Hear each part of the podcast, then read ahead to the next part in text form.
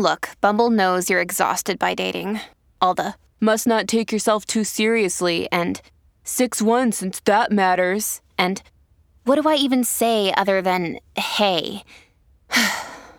well, that's why they're introducing an all new Bumble with exciting features to make compatibility easier, starting the chat better, and dating safer. They've changed, so you don't have to. Download the new Bumble now. If you've got a thirst for knowledge that never quits, Brightside Podcasts are just what you need. Whether you're into recent discoveries, space exploration, true stories, or useful tips for self improvement, psychology, gadgets, or just your day to day routine, there's something for everyone. So, I was flying to San Diego the other day, and after having nestled into my window seat, I started watching the other airplanes taxiing around and suddenly I realized that I'd never seen a single plane moving backwards on its own. So the question was can airplanes actually move in reverse? Despite what many people think, moving backward isn't entirely impossible for an aircraft. Of course, if we talk about traveling on the ground, it's another matter that they never do. Some planes can perform a so called power back, which is the very thing that makes it move in reverse. In this case, a plane's jet engines direct the thrust forward instead of backward. Jet airplanes can use the reverse thrust if they need to brake as fast as possible after the touchdown, or when they need to make an emergency stop. But in Europe, most smaller aircraft with propellers tend to use the reverse thrust method to go backward, while in the US, even larger jets can sometimes perform power backs. Anyway, if planes can potentially taxi backwards, why don't they? Apparently, for several good reasons.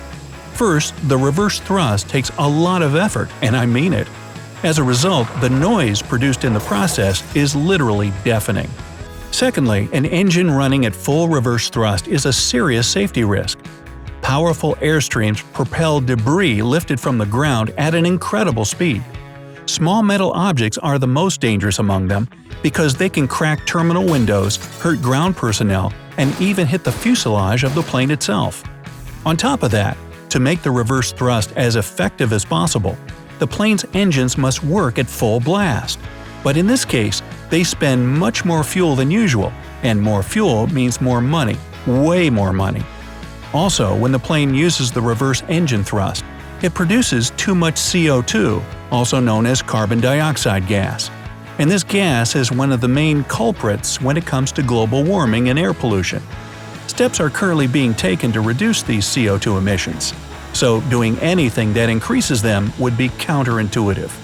And finally, when a pilot applies the brakes while moving backwards, it can potentially cause a tail strike. In this case, the tail of the aircraft hits the ground or some other solid object. And even if this accident seems to be minor and non dangerous, it can still cause some hidden damage to the plane. Hey, it's Kaley Cuoco for Priceline. Ready to go to your happy place for a happy price? Well, why didn't you say so? Just download the Priceline app right now and save up to 60% on hotels. So, whether it's Cousin Kevin's Kazoo concert in Kansas City, go Kevin, or Becky's Bachelorette Bash in Bermuda, you never have to miss a trip ever again. So, download the Priceline app today. Your savings are waiting. To your happy place for a happy price. Go to your happy price, Priceline. That's why, after any tail strike, aircraft get thoroughly inspected and repaired to prevent more serious accidents from happening in the future. So, theoretically, when taxiing, some planes can move backwards. But can they fly in reverse? Well, most experts are surprisingly unanimous when responding to this question, and their answer is a firm no. The reason is the way the airplane wings work. Usually, they produce just enough lift to keep the aircraft in the air. Start moving backward, and the plane will plummet from the sky like a rock. On the other hand, there is one exception to the no flying backward rule. If the wind is extremely strong and the plane's flying at its minimum speed, which is also slower than that of the wind, the aircraft will be moving backward relative to the ground. But mind you, the plane still believes it's flying forward, since its speed is enough to keep it in the air. Right. Now I understand why airplanes can't move backward. But there are a few other questions that I've always had regarding aircraft, like can planes fly right into space? Could they replace rockets one day? Impossible? At first sight, you might think that air isn't a real substance since you can't see it. But with a powerful wind blowing, you can't mistake its presence anymore. In fact, it turns into the very thing that keeps planes aloft. But let's see what happens when it comes to space.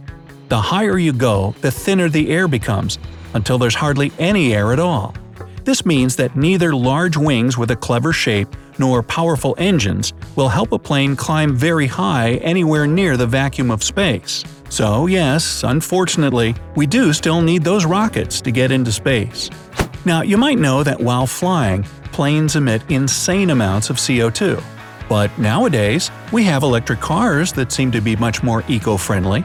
Then, isn't it possible to create electric airplanes?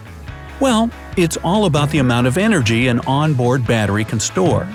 Unfortunately, even the best one is still 40 times less efficient than jet fuel. But if batteries get redesigned to store more energy, they'd be way too heavy. And when it comes to airplanes, the amount of weight they carry is of the utmost importance. That's why, at this moment, passenger airliners keep using good old jet fuel. Now, do you think electric airplanes will appear anytime soon? Let me know your opinion in the comment section below. Also, why can't planes take off when the weather is too hot? Do their engines overheat and start to malfunction? It turns out that's not actually the reason at all. The problem with extremely hot temperatures is that planes can't generate enough lift to get into the air. And if there's no lift, there's no flight. To generate this lift, the air around the airplane has to be dense enough. But once the temperature rises, air molecules start to spread, which results in low air density. The wings won't have enough stuff to push against and will be unable to produce the necessary lift. Case solved. Hmm.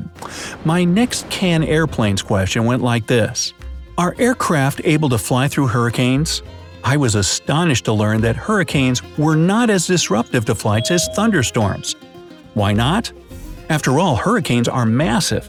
They spread for hundreds of miles, and their effects can linger for days afterwards. The thing is that most hurricanes form at a much lower altitude than thunderstorms. As a result, a plane can easily fly over parts of a hurricane. Naturally, no commercial airliner will ever fly through the eye wall of a hurricane, where the weather is the most severe and the winds are the most forceful. But flying further away from the center of a hurricane presents no danger to planes, mostly because they travel over the top of it. As for a thunderstorm, it can create a gigantic cloud structure with the top reaching more than 60,000 feet. That's way higher than the average cruising altitude of commercial planes, which is about 35,000 feet. That's why, when an airplane comes across a thunderstorm, pilots must either find a way to go around it or simply turn back. Okay, but what about flying through tornadoes? Can planes perform such a feat? Hmm, absolutely not. The destructive combo of a tornado's forward motion, the tons of debris caught in the process, and the super high rotating wind speed would destroy any aircraft the tornado meets on its way. That's why pilots try not to get any closer than 20 miles away from a tornado. As for flying over a tornado, it can turn out to be just as dangerous because the effects of this natural phenomenon can go well beyond the plane's maximum cruising altitude. A hailstorm is also not something you'd want to fly into while sitting on a plane at a high altitude. The consequences of such an encounter won't be too dramatic, but the plane would most likely be damaged. If the hailstones are large, they could even destroy the plane's engines and cause a forced landing. Unfortunately, it's hard to detect a hailstorm until you run straight into it. On top of that, hailstones can be caught in an updraft and thrown dozens of miles up above the top of the storm. Even an airplane cruising well above the storm can be hit by hail. And then, the damage can vary from broken windshields to ruined engines. Bottom line when weather systems, you know, snow, rain, and ice, get together for a party, hail is normally late to the shindig. So when they finally show up, the others sing, Hail, hail, the gang's all here. Well, no,